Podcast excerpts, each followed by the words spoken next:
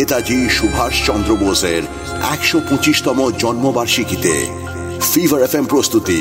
বোস, কারণ সে আজও জীবিত।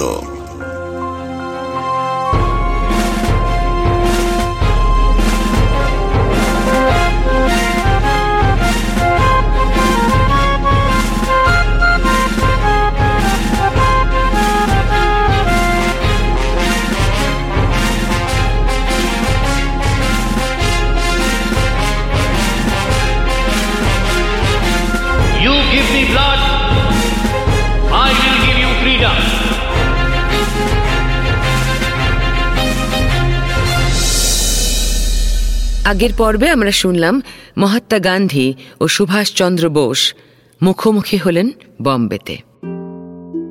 বাইরে তখন গান্ধীজির ডাকা অসহযোগ আন্দোলন ঝোড়ো হাওয়ার মতো বয়ে চলেছে। তারই মধ্যে গান্ধীজির কাজের ধরন নিয়ে প্রশ্ন তুলেছিল সুভাষচন্দ্র বোস। তার মানে এটা ভেবে নেওয়া উচিত হবে না যে সুভাষ শুরু থেকেই গান্ধীজির বিরুদ্ধ মেরুতে চলে গিয়েছিল। সুভাষের মনে কিছু কথা ছিল যাও পরিষ্কার করে নিতে চেয়েছিল। গান্ধীজিও ভালোই বুঝেছিলেন যে সুভাষের মতোই এমন ছেলে আরও দরকার এই সংগ্রামে। কিন্তু একই সঙ্গে তিনি নিজের স্থির করার রাস্তাতেও খুব নিশ্চিত ছিলেন। সুভাষ মিটিং শেষে কিছুটা হতাশই হল। গান্ধীজি ওকে পরামর্শ দিলেন বাংলায় ফিরে চিত্তরঞ্জন দাসের সঙ্গে যোগাযোগ করতে। এই মানুষটার কাছেই তো যেতে চেয়েছিল সুভাষ। শোনো আমি তোমাদের এখানে এসেছি শুধুমাত্র তোমাদের সব কথা শুনব বলে। তোমরা নির্দ্বিধায় বলো আমাকে। যা মনে হয় বলো। নিজের মধ্যে চেপে রেখো না। আমরা আপনাকে আপনার ভাবনাকে শ্রদ্ধা করি দেশবন্ধু। কিন্তু আমাদের দিনে দিনে মনে হচ্ছে যে আমরাই বোধহয় ব্রাত্য। কি বলছো তোমরা? তোমরা ব্রাত্য? কেন? কে করল ব্রাত্য? হ্যাঁ দেশবন্ধু আমাদের আলাদা করে দেওয়ার ছক চলছে আমরা জানি। না না না। তোমাদের কোনো একটা ভুল বোঝাবুঝি হচ্ছে। এ আবার কি কথা? দেশবন্ধু আচ্ছা আপনি একটু ভালোভাবে ভেবে দেখুন তো। কংগ্রেসের কোনো শীর্ষস্থানীয় নেতা এখনও অবধি আমাদের পাশে এসে দাঁড়িয়েছেন কিনা? কেউ নেই আমাদের পাশে। কেন? আমরা বিপ্লবী সন্ত্রাসবাদী বলে কি এমন দোষ করেছি আমরা? মনে হচ্ছে যেন ওই গান্ধীজি একমাত্র দেশকে নিয়ে ভাবছেন আর আমরা কিছুই ভাবছি না। আমরা হঠাৎ এতটা ফেলনা হয়ে গেলাম। সবাই ভুলে গেল ক্ষুদিরাম প্রফুল্ল চাকির আত্মত্যাগের কথা। দেখো তোমরা সম্পূর্ণ ভুল দিকে ভাবনাটাকে নিয়ে যাচ্ছ। তোমাদের ফেলনা কেউ ভাবছে না। আর ক্ষুদিরাম, প্রফুল্ল ছাকি এবং বাকিদের কথাও এদেশের মানুষ মরে গেলেও ভুলতে পারবে না। ব্যাপারটা তা না। গান্ধীজি এক ধরনের প্রথায় বিশ্বাস রাখেন। উনি মনে করেন যে এই ধরনের সংগ্রামে কোনোভাবেই হিংসা যেন না ঢুকে পড়ে। হিংসা দিয়ে কোনো কিছুই জিতে নেওয়া যায় না। কিন্তু দেশবন্ধু, এ কথা আমরা মানি না।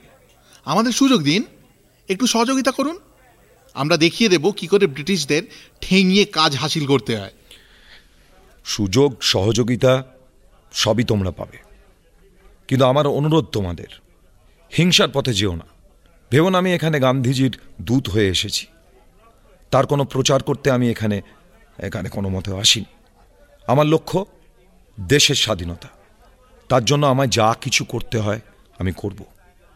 তাই আমি একান্তভাবে তোমাদেরকে আর্জি জানাচ্ছি আমার কথা শোনো স্যার ভেতরে আসব Who is it? স্যার আমি Yadav Yadav. Come in, come in. Any interesting news? Sir খবর তো আছে কিন্তু Come on, speak out. Sir আমার পেছনে বোধহয় বিপ্লবীদের লোক লেগেছে আমার খুব ভয় করছে ওরা যদি একবার জেনে যায় যে আমি আপনাদের হয়ে ইনফর্মারের কাজ করছি তাহলে ও come here don't worry we are here with you we want let this people get you we are here now now tell us what খাবার have you brought yes don't worry don't worry sir বিপ্লবীরা কিছুতেই গান্ধীজির কথা মানতে চাইছে না। ওরা মনে করছে যে আপনাদের গুলি করেই স্বাধীনতা পাওয়া যাবে। Scoundrels scum of the earth filthy idiots. Deshbandhu চেষ্টা করছেন ওদের বোঝাতে So, there's no unity in Congress, hmm? That sounds good. We'll have to work on that. Somehow, this Desh Bandhu will make a success out of it. Yadav, thank you very much.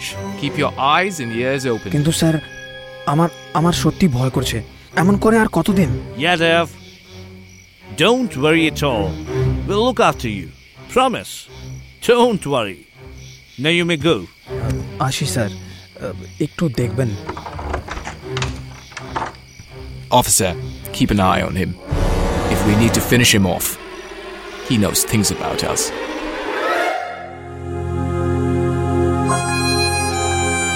শুনছিলেন fever F M প্রস্তুতি বোস কারণ সে আজও জীবিত। অভিনয়ে প্রয়াত সৌমিত্র চট্টোপাধ্যায়, ঋত্বিক চক্রবর্তী শিলাজিৎ মজুমদার, রজতাভ দত্ত, বিশ্বজিৎ চক্রবর্তী আর নারেশনে রূপা গাঙ্গুলি। আপনি শুনছেন H T smart cast আর এটি ফিভার এফ এম এর প্রোডাকশন HD Smartcast.